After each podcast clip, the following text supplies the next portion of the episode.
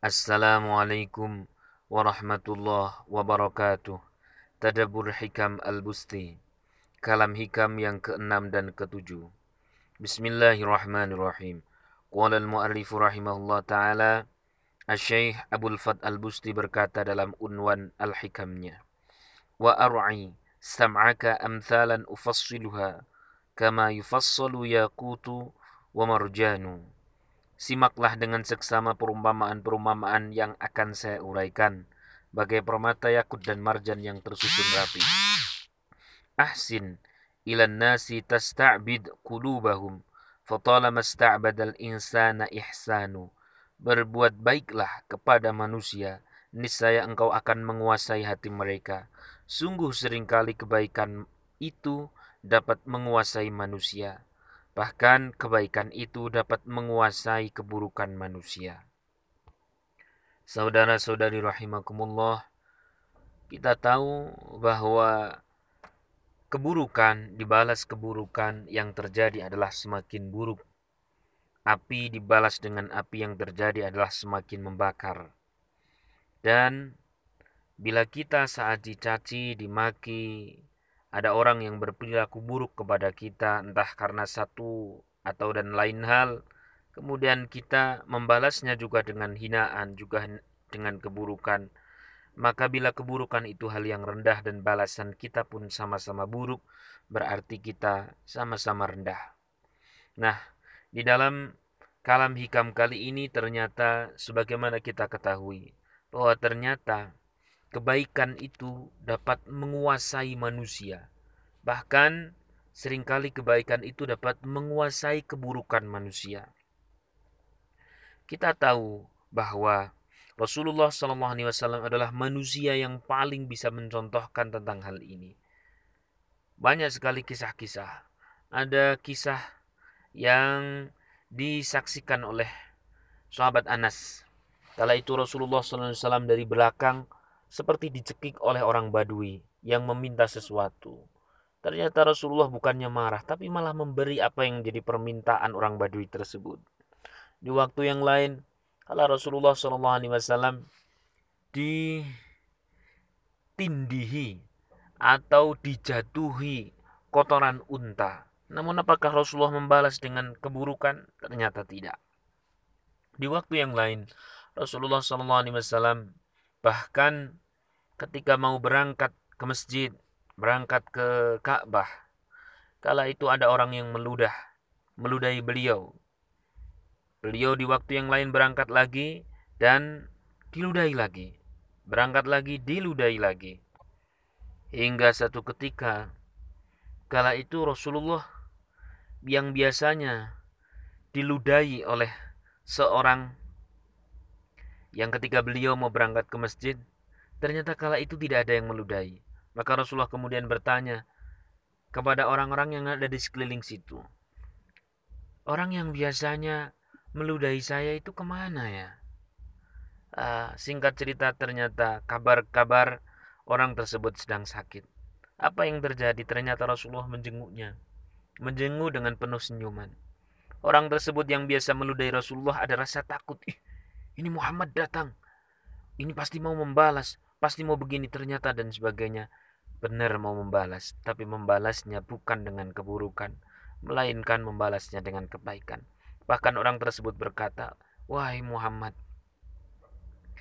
sejak saya sakit belum ada orang-orang yang sesama memungsuimu yang datang menjengukku. Bahkan orang yang menyuruhku untuk meludaimu juga belum datang ke sini tapi engkau yang kuludai malah datang ke sini menjengukku. Sungguh engkau adalah manusia luar biasa. Singkat cerita kemudian orang tersebut dalam banyak riwayat mengucapkan kalimat syahadat. Saudara-saudari rahimakumullah, skala kita mungkin tidak terlalu sebesar itu.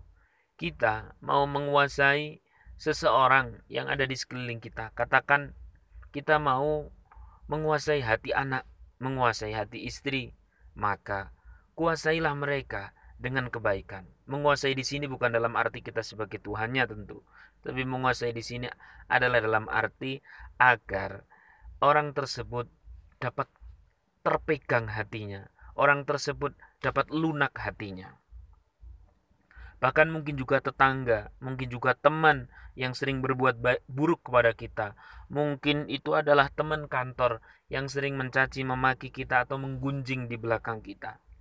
Terus, terus, terus orang-orang yang berbuat buruk kepada kita, maka tetaplah kita berbuat baik kepadanya. Emas itu makin digosok, makin tampak indah keemasannya. Sebaliknya, imitasi makin digosok, makin hilang indahnya. Demikian pula kita, makin digosok dengan perlakuan buruk seseorang, akan nampak apakah kita emas asli atau imitasi. Bila kita makin digosok dengan cacian, fitnah, dan aneka perlakuan buruk orang lain, kita malah makin menampakkan kebaikan dan kebaikan kita kepadanya, maka teranglah bahwa iman kita adalah emas asli pasti mahal harganya, tak ternilai di hadapan Allah dan di hadapan alam ini. Maksudnya di hadapan Allah adalah Allah Subhanahu wa taala akan menggerakkan orang tersebut membukakan hatinya. Di hadapan alam ini berarti alam ini akan menyambut orang baik tentu dengan kebaikan. Dalam bahasa Al-Qur'an idfa' billati hiya ahsan fa idzal ladzi bainaka wa bainahu adawah ka'annahu waliyyun hamim. Sikapilah kejahatan itu dengan sesuatu yang baik, sesuatu yang lebih baik maka tiba-tiba orang yang antaramu dan antara dia ada permusuhan akan menjadi teman yang sangat setia. Surat Fusilat ayat 34. Saudara-saudari rahimakumullah, tentu menyikapi keburukan dengan kebaikan, merespon aksi buruk dengan reaksi baik adalah sesuatu yang tidak mudah. Jangankan ke orang lain, di dalam keluarga saja kita mau memberikan nasihat, kemudian yang kita nasihati malah e, membalikkan fakta, sulit dinasihati bahkan seolah dia malah memungsui kita. Itu saja kita sudah kesulitan. Kata kuncinya lalu apa yang harus kita lakukan?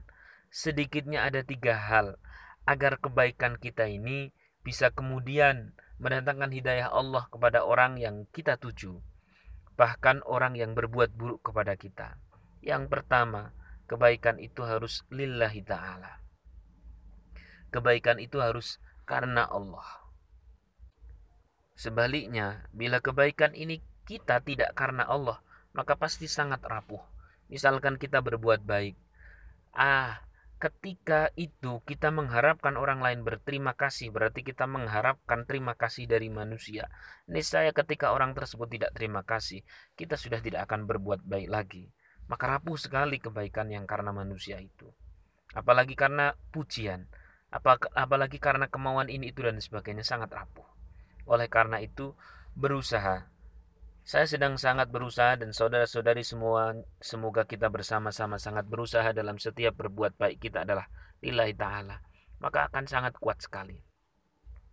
Lah, kalau sudah lillahi ta'ala, maka muncul tentu nomor dua dan nomor tiga. Yang nomor dua, karena sudah lillahi ta'ala, maka akan terus. Kenapa terus? Karena sejatinya semakin kita berbuat baik kepada orang yang berbuat buruk kepada kita, maka berarti kita sedang menabung amal-amal di hadapan Allah. Yang amal di hadapan Allah itu penting untuk akhirat kita. Tapi orangnya terus berbuat buruk. Oh itu urusan dia sama Allah. Itu urusan dia sama Allah.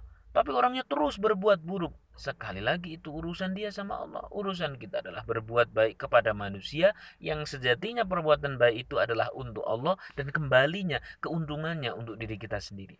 Terus, terus, terus, terus, terus Nah, maka yang nomor dua adalah terus itu sendiri, yakni istiqomah.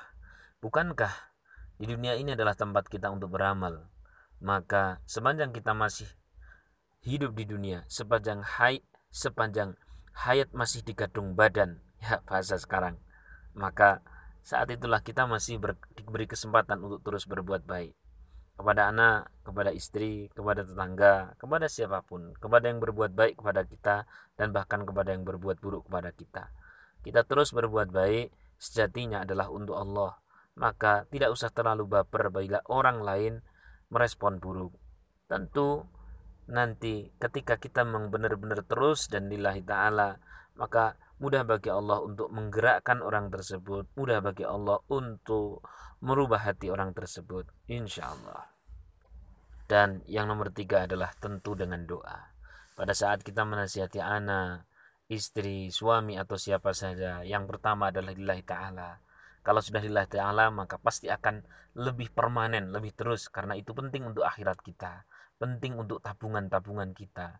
Allah itu akan menanyakan apakah Allah akan menanyakan perbuatan baik kita kepada orang lain dan tidak akan menanyakan tentang perbuatan buruk orang lain kepada kita.